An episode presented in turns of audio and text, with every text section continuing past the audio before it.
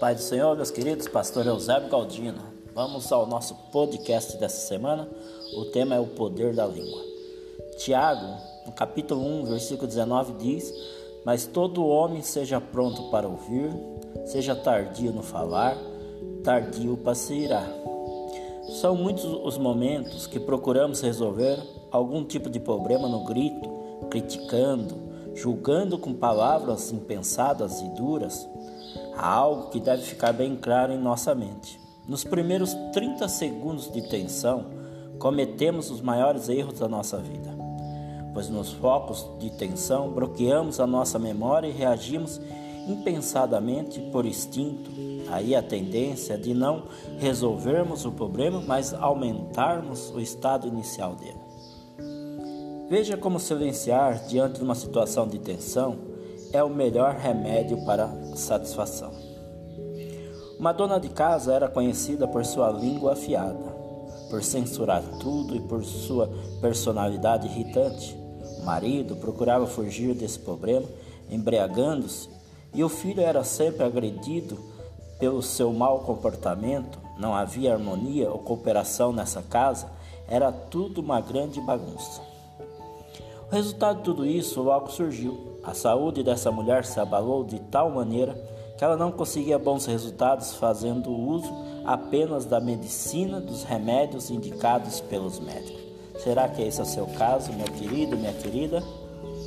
Desesperada, ela chamou o pastor da sua família, pois quando não encontramos nossas próprias soluções, procuramos a ajuda dos outros e o pastor rapidamente, com toda a convicção, lhe disse que a sua própria língua era a causa dos problemas de saúde e das desastrosas confusões dentro de sua casa. O conselheiro mostrou as medidas a serem tomadas e de declarou que ela deveria praticar pensamentos saudáveis e tornar em silêncio suas palavras. Com muito esforço, essa mulher desesperada ficou e se manteve quieta. Em determinado dia, quando seu marido chegou em casa embriagado, já caindo, ela reagiu diferente. Não falou nada, ficou em silêncio. À medida que ela se segurou para não brigar com o marido e seu filho, uma coisa maravilhosa aconteceu. Aos poucos, a bebedeira de seu marido diminuiu e finalmente cessou. Seu filho se tornou mais cooperativo. Por fim, seu lar estava em ordem e harmonia restaurada. A paz e a alegria vieram não porque se falou, gritou, berrou, mas por não proferir palavras certamente negativas que causariam problemas ainda maiores. Como resultado do seu esforço, até mesmo os problemas de saúde desapareceram.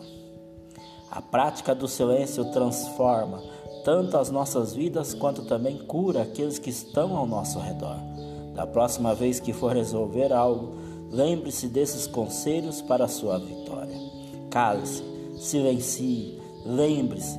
Se não tiver palavras agradáveis, o melhor é silenciar do que brigar, xingar. Por muitos dos problemas que ocorrem é o resultado de palavras erradas. Lembre-se do ditado: o peixe morre pela boca. Amém, meu querido pastor Eusébio Galdino. Deus abençoe. Tenha uma ótima semana. Até o próximo podcast.